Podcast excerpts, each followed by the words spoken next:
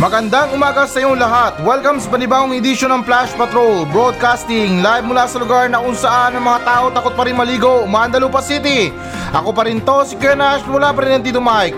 Ngayong araw, January 25, 2022. At ngayon, para sa mga balita.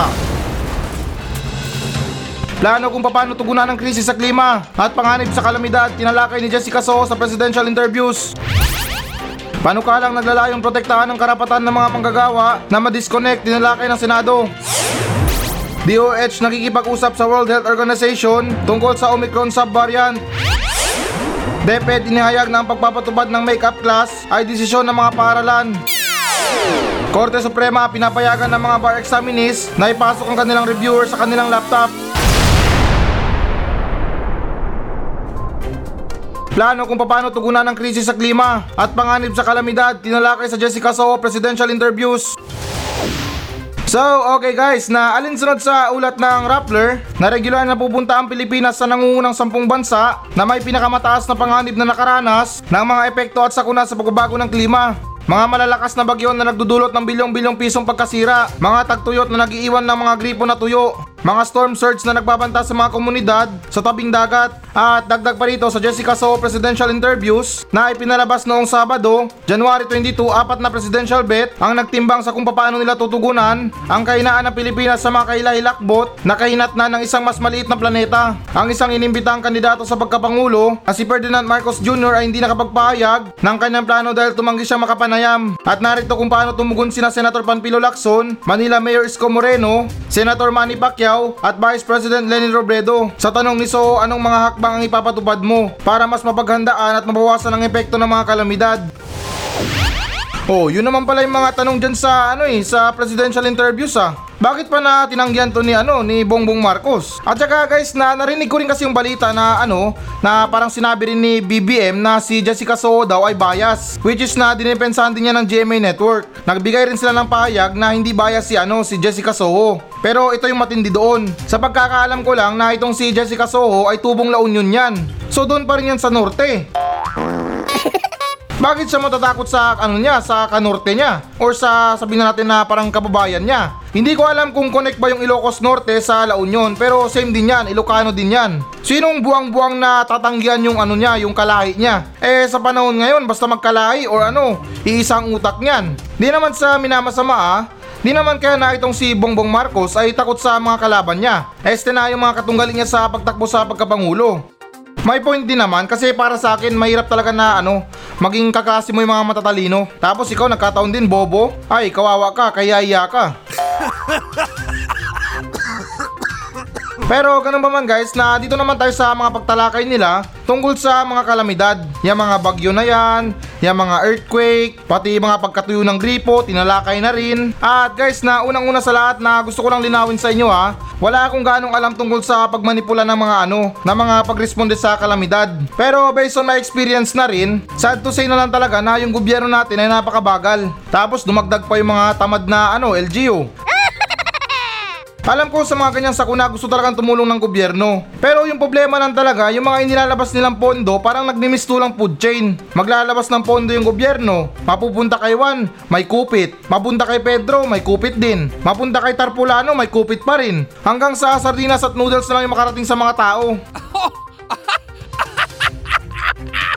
Yan talaga ang problema natin sa mga pagtulong sa sakuna. Di naman sa pinagdidiinan guys ha, pero tingin ko sa mga ganitong klaseng sakuna or mga pangyayari ay yan talaga ang paborito ng gobyerno. Kasi syempre maglalabas sila ng pondo. Di naman din talaga sa tunog na inaakusahan, pero parang ano na ba, parang syempre sabihin na natin na ganun na nga. Mahirap mamintang pero syempre kita naman sa mga dumarating sa mga nasalanta. Yung mga binibigay lang sa kanila dalawang kilong bigas, kape, asukal, noodles, sardinas, tsaka kukunting dilata.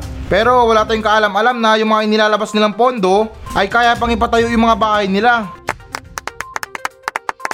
Partida sa mga donasyon na yan, 40% pa yung mga vlogger dyan. Kaya ganun pa man na ito para sa akin lang talaga ha. Etong mga tungkol sa mga tanong sa kanila na kung paano nila tugunan ng krisis sa klima at panganib sa kalamidad, Ulitin ko ha, parang napakahirap kasi maniwala sa mga pinagsasabi nila. Seryoso guys, na kahit ako, kayang-kaya kong magbigay ng magandang pahayag tungkol dyan. Eh kung gusto nyo na yung mga pahayag ko may rhymes pa. Kasi payag lang yan eh. Kumbaga parang ano, laway lang ang puhunan dyan. Kahit ano, pwede naman nila sabihin basta manalo sila. Halimbawa na lang kay Pangulong Duterte. Hindi naman sa pagtotrowback ha. Maganda yung sinabi niya tungkol sa 3 to 6 months. Malinis na to ang bayan sa droga. Nagawa niya ba? Pagkatapos siyang patigusin ng mga tao, may nagawa ba tayo? May nangyari ba? O di ba? Isa yan sa mga nakakatakot na pahayag ng mga ano, ng mga kandidato. Which is na parang lahat sinasabi nila basta manalo lang sila. Hindi naman sa hindi ako bilib sa mga abilidad nila, pero syempre nadala na tayo. At alam ko naman na hindi ko pwedeng ipagkumpara yung pagkatao ng isang tao sa isang tao. Kasi syempre sa apat na yan or sa lima nila na tatakbo sa pagkapangulo, ay meron silang iba't ibang klaseng estratehiya. Pero yung punto ko lang sa mga sinasabi ko, ay para bang kulang yung salita para gampanan yung trabaho nila. Okay yung pangulo na mayroong pangarap at saka plano. Pero sana man lang din na hindi hanggang interview lang tayo. Eh mas okay nga dyan kung bigyan sila ng task or assignment. Para mapatunayan talaga nila na karapat dapat silang maging pangulo. Parang pag take lang ng board exam, mag-exam ka muna bago ka tawagin na engineer or hindi naman kaya teacher lawyer. Kaya habang ini-interview sila, bigla ko naisip na mas maganda siguro na habang ini-interview sila, ay naghahalo sila ng semento. At saka oo nga pala guys na ito kahit na medyo magulo na, 'di ba nabanggit dito na yung ano kung paano tugunan yung mga pagkatuyo ng gripo? Actually para sa akin hindi ko na talaga pinoproblema 'yan. Kasi ilan naman sa mga Pilipino hindi naliligo eh. Sunod naman tayo na balita. Paano ka lang nagdala yung protektahan ng karapatan ng mga manggagawa na ma-disconnect? Tinalakay sa Senado. So, okay guys, na alinsunod sa ulat ng One News PH na itinulak ni Senador Francis Tolentino ang karapatan ng mga manggagawa na madiskonekta sa kanilang mga trabaho sa oras ng kanilang pahinga at mga araw na walang pasok lalo na sa mga nagtatrabaho mula sa bahay upang mapangalagaan ang kanilang kalusugan, pangkaisipan at maibsan ang stress na pinapalala ng mga kondisyon ng pandemya. Itinulak ni Tolentino ang pagbabawal sa mga employer na makipag-ugnayan sa kanilang manggagawa sa pamamagitan ng telepono, text message, email o iba pang paraan ng komunikasyon sa oras ng pahinga. Pagkatapos ng oras ng trabaho sa kanilang mga araw na walang pasok sa pagpindot para sa pagpasa ng kanyang Senate Bill number 2475. At dagdag pa rito kabilang sa mga hindi napapansing problema ng pandemya epekto nito sa kalusugan ng isip ng mga manggagawa. Ito ang naging payag ni Tolentino sa DZBB na ang mga manggagawa ay may karapatang magdiskonekta. Ah, medyo okay naman yung ano niya, yung parang gusto niya na ipatupad. Pero para sa akin medyo tagilid eh. Medyo okay sa akin na medyo tagilid. Kasi ganito yan ha, hindi sa lahat ng oras na porket tinawagan ka ng boss mo or yung tinatawag natin na employer ay uutusan ka na. Eh malay ba natin dyan na meron lang siyang gustong i-remind sa'yo na nakalimutan mo sa trabaho. Or kung hindi naman kaya heads up para sa susunod na trabaho mo. Paano na lang kung kailangan mo ng bagay sa trabaho mo tapos yung boss mo gusto magbigay ng remind sa'yo na oy bumili ka ng ganito para sa trabaho mo. Ano yan sa oras at araw ng trabaho pa niya sasabihin yan? Hindi naman talaga sa ano ha, alam ko na bawat empleyado ay may karapatan na magdiskonekta. Yung feeling na gusto mong magpahinga, malayo sa mga boss, malayo sa trabaho, or na wala kang iniisip na trabaho talaga, walang manggugulo sa'yo. Ramdam ko yan na ganyan din ako minsan na gusto ko talagang magpakalayo-layo para hindi ko gaano maisip yung trabaho ko at hindi ako may stress. Pero syempre alangan naman sa ngalan ng trabaho, sa ngalan ng sinasahod natin para sa mga pang-araw-araw natin, gastusin pala sa mga pang-araw-araw, ay kailangan din natin minsan na tumugon sa mga boss natin kahit na nasa araw tayo ng ano, ng walang pasok or yung ano, day off natin. Pwera lang siguro na kung uutusan ka sa kalagitnaan ng ano mo, ng day off mo. Or kung hindi naman kaya, wala ka ng pasok or tapos na yung pasok mo, pahinga time na, noon ka pa uutusan. Doon tingin ko na pwede ka bang mag-disconnect. Pero kung sasabihin natin na reminder lang or paalala, pwede naman yan eh. Ano, porket pahinga mo na pag tumawag yung boss mo, titingnan mo lang yung cellphone mo? Eh paano kung sinabi ng boss mo na, oh, sagutin mo ang tawag, may papadala ko sa'yo dyan, regalo ko. Ano, tatanggihan natin, ganun. Pero sa tingin ko na tayong mga Pilipino, malakas tayo sa dahilan eh. Marami tayong rason. Alam ko makapangyarihan yung boss pero sa mga empleyado, hindi na uubusan ng dahilan yan. Eh mga tulad sa mga pagtanggi na, Sir, hindi ako pwede. Um, sir, masama pakiramdam ko. Ah, sir, absent ako ngayon. Mukhang parang tinamaan ako dun ah. Pero anyways na syempre mga Pilipino talagang maparaan yan. Gagawa at gagawa ng paraan yan para makailag lang sa mga boss nila. At saka magandang bagay lang para sa mga empleyado na dito sa atin ay meron tayong batas para sa mga empleyado na yung ano ba yun yung tinatawag na separation pay. Doon okay pa ako doon pero kung sasabihin natin na mag-disconnect tayo sa mga boss natin ay depende na lang yan kung ano bang usapan dyan. Kung uutusan ka ba or magbibigay lang ng reminder sa'yo. Alam ko na maraming nagre-reklamo tungkol dyan na kesyo na pagod na daw sila sa trabaho. Tapos habang day off nila binubulabog sila ng boss nila. Na para bang sa mga araw ng day off nila on call pa rin sila. Na anytime pwede silang tawagan na hoy magpunta ka dito.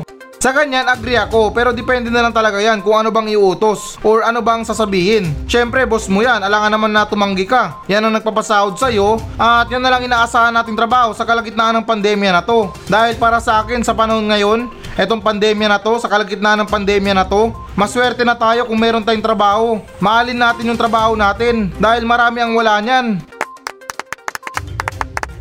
Tapos magrereklamo tayo? Alam nyo kasi kung tatawagan tayo ng mga boss natin sa kalagitnaan ng pahinga natin, tapos sakto meron silang iutos, pwede naman idaan yan sa mabuting usapan. Sabihin nyo lang sa mga boss nyo na boss okay lang pero depende yan sa usapan natin kung magkanong bigayan. O, di ba? Instead na magdahilan kayo na, Sir, boss, andito ako sa bundok, choppy ka ha, goodbye. Sunod naman tayo na balita.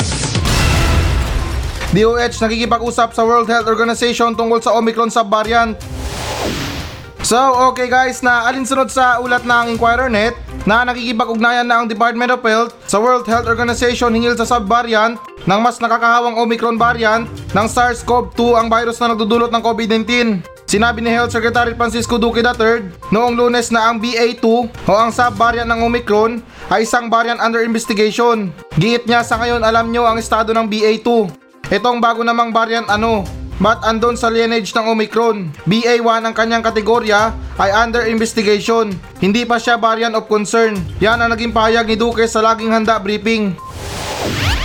Puro na lang laging handa briefing eh palagi naman tayong hindi handa eh. Nagiging handa lang tayo kapag nakapasok na yung bago. At saka parang nakakasawa na itong pandemya na to. Hindi ko alam kung tumutugon pa ba ang gobyerno dito. Gobyerno ba talagang tumutugon sa pandemya or mga health workers natin? Kasi parang nagiging normal na saan nangyayari. Yung mga tao parang normal na lang kung magkasakit. Kung meron COVID, ilista na lang. Pagkatapos nun, ano, same routine din. At saka itong mga pagkikipag-ugnayan natin sa World Health Organization, ano bang importante dyan? Alam nyo sa nangyayari ha, itong World Health Organization na to, nagmumuka na tong din sa kolehiyo. Wala namang binibigay na matibay na payag itong ano na to, itong World Health Organization na to. Seryoso lang guys, hindi naman sa nagre-reklamo. Alam ko na mabagal yung ano ngayon, yung takbo sa pagresponde. Pero kung dito sa Pilipinas, eh kita naman natin kung ano bang pinaggagawa ng gobyerno. Na para bang naghihintay na lang tayo sa mga ibang resulta sa ibang bansa. Wala pa tayong balak na mag-imbento ng ibang klaseng gamot. Lumalabas din kasi na parang nagiginig lang tayo sa magic cone shell doon sa Spongebob. Na kapag tinanong mo anong gagawin, sasabihin wala. Di naman sa pinagmamadali at saka alam ko na mahirap. Pero kung dito sa Pilipinas, alam ko na sa mga kabundukan. Marami pa rin mga gamot dyan na halaman na pwede natin gamitin para sa pagsugpo ng hawaan. Eh kung sa mga ibang bansa nga, ganun din ang ginagawa nila. Trial and error din sa mga ano, paggawa ng mga bakuna. Sana ganun din tayo, kumilos din tayo. Hindi yung mabaon na lang tayo sa utang sa kakahintay sa mga bagong gamot. At ito guys na hindi naman sa pagre-rekomenda ha. Alam nyo naman din na itong mga likas na halaman na to, tulad ng mga tawa-tawa, halamang lagundi, na talagang epektibo sa paggaling ng mga ubo natin, sa mga sakit natin. Ayos na yung mga sakit pala natin. Eh malay ba natin sa mga ganitong klase pag-imbento natin ng gamot, ay makagawa tayo ng ano, ng tunay na bakuna talaga. Malay ba natin sa kanyang mga imbensyon natin, sa sobrang kulit ng mga utak ng mga Pilipino, tangkilikin pa yung mga produkto natin. At doon naangat yung ano natin, ecosystem natin. Ha, este na mali, ano, pala, ah, ekonomiya. Pero anyways guys, sa ganitong klaseng pag-uusap ni, ano, ni Duque sa World Health Organization, medyo parang nawawalan na ako ng bilib tungkol sa kanya. Or what I mean na yung abilidad niya sa mga pagkikipag ano, pagkikipag-ugnayan sa matataas na hanay ng ano, tungkol sa kalusugan. Kung tungkol sa mga mamahaling relo, okay pa siguro. Pero wala talaga guys na hindi nyo rin kasi ako masisi or yung ibang mga Pilipino dyan na kung bakit na parang nawawala na sila ng gana pagdating kay ano kay Duque. Sa mga pagresponde wala siya. Pero sa mga bilangan ng kaso nandyan siya. Kaya ewan ko na lang, good luck na lang sa pandemya na to. Hindi natin alam kung talagang tumutugon yung gobyerno sa pandemya or baka pakitang tao lang sa ating mga Pilipino na kunwari tumutugon sila sa pandemya. Pero wala, andun pala busy magbilang ng pera. Alam nyo guys na ito ay dagdag ko lang ha. Magsilbing babala na to sa atin na itong mga pagtugon ng gobyerno sa pandemya na to ay talagang hindi accurate sa atin. Kaya ako nakikiusap ako na hanggat sa maaari, kung hindi man tayo kayang tugunan ng gobyerno para sa pandemya na to, ay tugunan natin yung mga sarili natin. Kumbaga na rin sa mga kasabihan na yung basura mo, ibulsa mo. So, ganun din dapat sa atin, na kalusugan mo, ingatan mo. Kung hindi man tayo kayang tugunan ng gobyerno, ay sana na ulitin ko na tugunan natin yung mga sarili natin. Tayo lang mismo makakasalba sa mga sarili natin. Dahil kung hihintayin pa natin ang gobyerno, para sa akin kahit na umabot pa tayo sa bayanihan 1,000, hindi pa yan sapat para matugunan yung problema natin. Kaya huwag na tayo mag-inarte tungkol sa mga bakuna. Sa mga bakuna, libre. Tapos kapag namatayan tayo dahil sa virus, isisi natin sa gobyerno, hingi tayo ng libreng pampalibing. Sunod naman tayo na balita. DepEd dinahayag ng pagpapatubad ng makeup class ay desisyon ng mga paaralan. So, okay guys, na alinsunod sa ulat ng One News PH na ang pagpapatubad ng makeup class ay nakasalalay sa mga paaralan. Sinabi ng isang opisyal ng Department of Education noong Martes, January 18. Kasunod ng mga academic health break na idineklara sa Metro Manila, Calabar Zone, Central Luzon dahil sa tumataas ng kaso ng COVID-19. At isinaad dito, sa aming pagpupulong malinaw na kasama ang mga makeup class kapag nakapasya na kaming suspindihin ang mga aktibidad sa pag-aaral. Kaagad na iba-iba ang mga anyo nito. Sabi ni Diosdado Antonio, DepEd Undersecretary for Curriculum, and instruction sa magkahalong English at Filipino sa isang panayam sa One Balita Pilipinas sa 1PH. Ang tradisyonal na ginagawa ay ang oras ng klase ay pinalawig kada araw sabi ni Antonio at dapat mayroong pagsasaayos sa kalendaryo ng lokal na paaralan kung magkakaroon ng karagdagang makeup class gaya na nakasaad sa memorandum ng DepEd. Inulit niya ang desisyon ng DepEd na huwag magpataw ng health break sa buong bansa. Depende ito sa sitwasyon ng bawat reyon. Oo, tama nga naman. Para sa akin napaka-unfair sa hanay ng mga eskwelahan or sa sektor ng paaralan. Kasi sa mga iba bukas naman, sa mga pasyalan na yan, sa mga mall, sa mga opisina, sa mga trabaho. Pero pagdating sa mga edukasyon, walang balak yung gobyerno. Di naman sa amin na masama, dumarami na yung mga bobo sa Pilipinas dahil hindi na makapag-aral na mabuti. Sa mga student, nawala na sila ng inspirasyon. Yung mga inspirasyon nila tungkol sa mga baon para pumasok araw-araw. Kahit wala ng pasok, papasok pa rin. Nakakasawa rin kayo mag-aral sa bahay lang. Yung tipo na nag-aaral ka na dyan tapos matsempuan ka pa ng nanay mo na bungangera, ayun, nautusan ka pa. Wala nang peace of mind yung mga estudyante ngayon na mag-aral sa bahay kasi hindi sila makapag-focus. Ang ingay ng mga kapatid nila. Sa mga kapitbahay may nagbibidyo okay. Umaga pa lang malakas ng radyo. Okay lang sana kung sa Magic FM nakikinig. At especially dito sa Flash Patrol. Yung iba, umagang umaga pa lang, pang heartbroken na yung mga tugtog nila. Kaya wala nang peace of mind yung mga student ngayon na mag-aaral sa bahay. Kumbaga ano, pagod na pagod na sila. Hindi ako galita pero naawa lang ako sa mga student na talagang sobrang kalbaryo nila pagdating sa pag-aaral nila sa mga bahay nila. Kasi yun nga guys na talagang napaka-unfair para sa kanila. Sa mga pasyalan, sa mga tanggapan, sa mga mall bukas, tapos sa mga eskwelahan para sa kinabukasan ng mga kabataan or sa mga student sarado. Kaya marami na mga estudyante na bobo ang nasisilipanan ngayon. Puro pagtatanggol sa mga kandidato nila. Eh mismong pinaggagawa ng kandidato nila hindi nila alam na dati nang magnanakaw. Paano rin kasi, karamihan sa mga tao ngayon hindi naman sa amin na masama, especially sa mga student. Basta-basta lang naniniwala sa mga kumakalat na troll sa Facebook or yan sa mga social media na yan. Maligo kasi kayo. Ayos na ano, magbasa kasi kayo. Dahil hindi porket na malakas sila sa social media, ay doon na rin kayo pipila. Alamin talaga natin kung anong nagawa nila. Masama man yan or mabuti. Dahil itong mga pagkakamali natin sa pagboto, hindi lang isang araw, hindi lang isang linggo. Anim na taon tayong magsasuffer sa kahirapan dahil sa katarantaduan nila. Sana sa itong administrasyon na to ay magsilbing halimbawa na to. Na kung dati tumatakbo pa lang idol na idol talaga. Halos lahat ginagawa para ano masuportahan. Ultimo mga adik na prank din. Tutulungan umangat sa buhay or tutulungan iangat yung buhay sa langit. Sunod naman tayo na balita. Korte Suprema pinayagan na ang mga bar examinees na ipasok ang kanilang mga reviewer sa kanilang laptop. So, okay guys, na alinsunod sa ulat ng Inquirer Net na pinahihintulutan na ngayon ng Supreme Court ang mga bar examinees na panatilihin ang kanilang mga reviewers sa kanilang mga laptop sa panahon ng bar examinations para sa anumang huling minutong pag-aaral. Ito ay matapos baguhin ng mataas na hukuman ang mga panuntunan nito sa paggamit ng mga laptop gaya ng nakasaad sa Bar Bulletin number 35 S222. Ayos na na S2022 na inilabas noong lunes. At dagdag pa rito, pinayuhan ng 2021 ang mga examinees na ayusin at i-upload ang kanilang mga file na nag-uugnay sa batas ng mga external na device bago kumuha ng bar examination. Parang para sa akin, wala rin kwenta yung mga ganyan.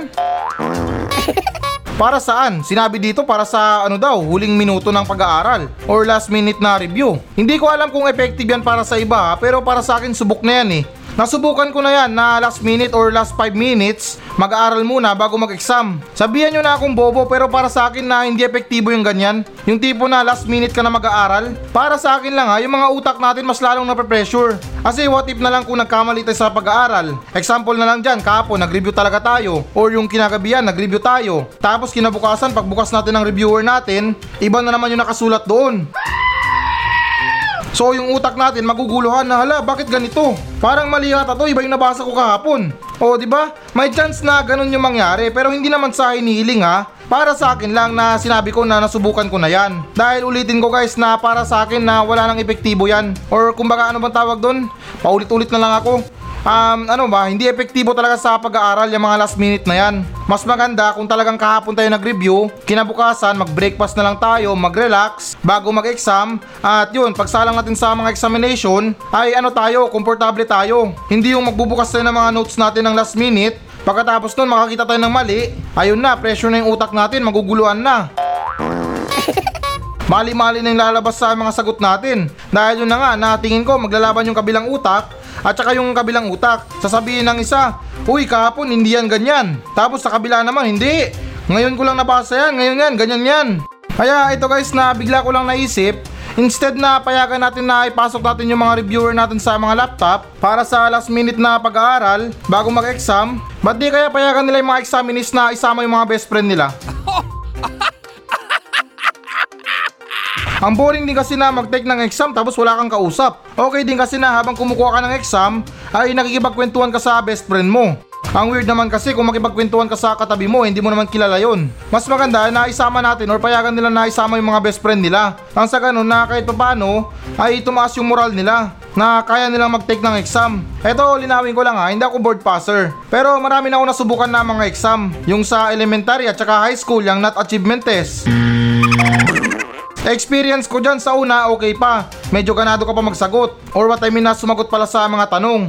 Pero bandang kalahati or dulo na, nabuburingan na tayo parang ano na, parang nawawala na yung gana natin sa mga pagsagot sa mga question.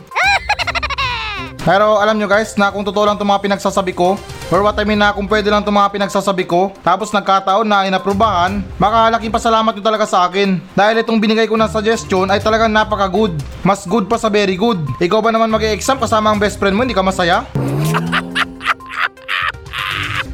At saka idagdag ko lang yung ano, yung payagan nilang magdala yung mga examinees ng maraming pagkain. Para ano ba, relax lang at hindi ma-pressure sa pag, ano, pagkuha ng exam. Na habang sumasagot, meron silang inunguya. Chichirya man yan, or tinapay, burger, um, spaghetti, or hindi naman kaya mani. Yan, okay yan pag sinabi nating mani.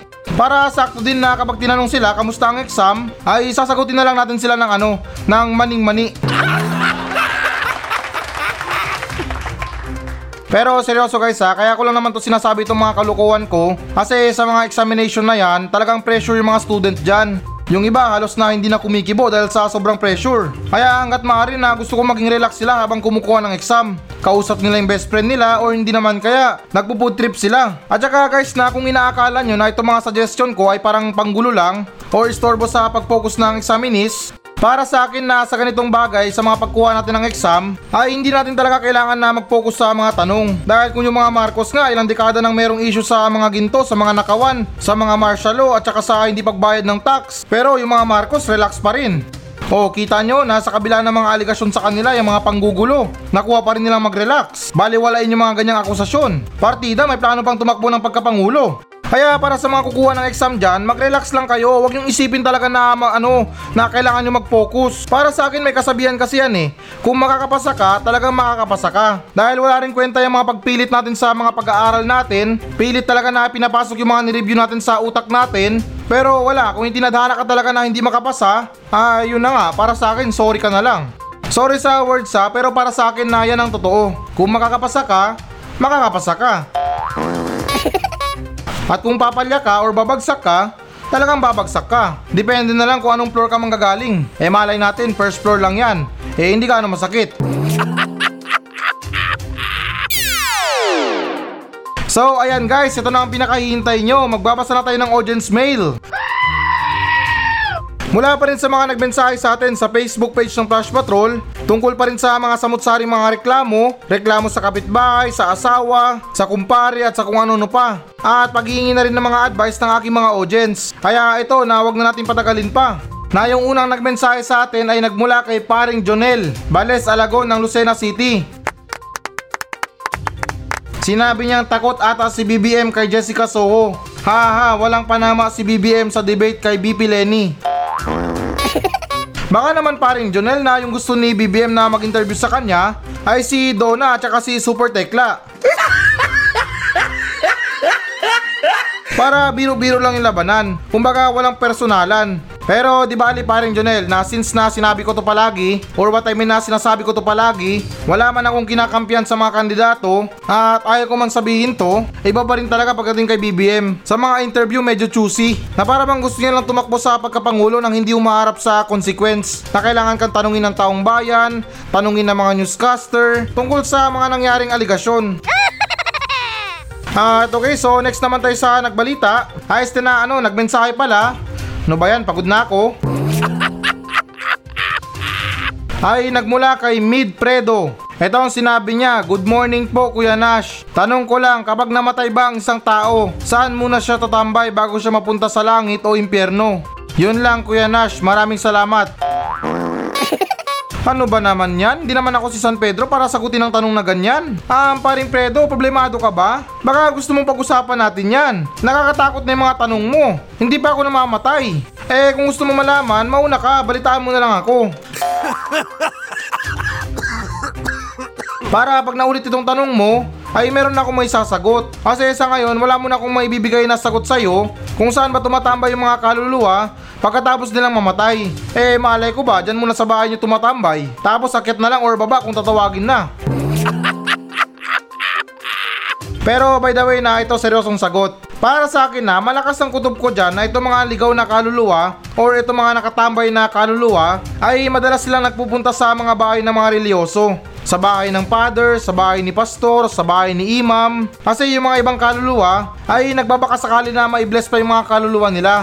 Nang sa ganun na makapasok pa sila sa langit. Yan lang sa mga pagkakaalam ko na yun na nga karamihan sa kanila nang gugulo sa mga reliyosong tao para humingi ng tulong at tulungan sila makapasok sa langit. Pero paring Predo na itong mga nakarang araw, mayroon ako nasakap na balita. Karamihan sa mga ligaw na kaluluwa ngayon, hirap silang makapasok ng langit dahil wala silang vaccine card. Dahil nakalagay doon sa gate ng langit, no vaccine card, no entry. Ganon din sa impyerno, no vaccine card, no entry din. Oh, kita nyo na yan, ultimo demonyo takot magka-COVID.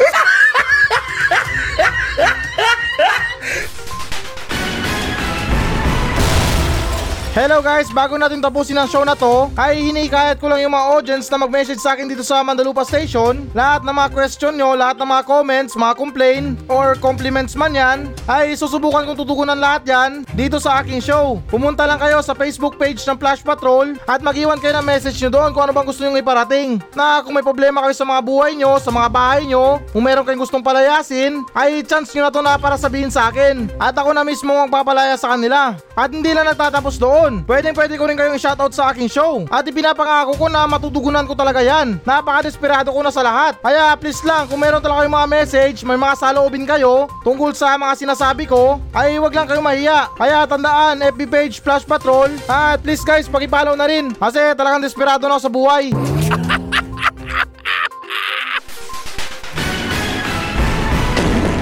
So yan muna mga balita ng Flash Patrol sa araw na to. Maraming salamat sa pakikinig. Ako pa rin to, si Kuya Nash at maraming salamat ulit. Wala pa rin si Tito Mike. Masayang masaya ako at goodbye!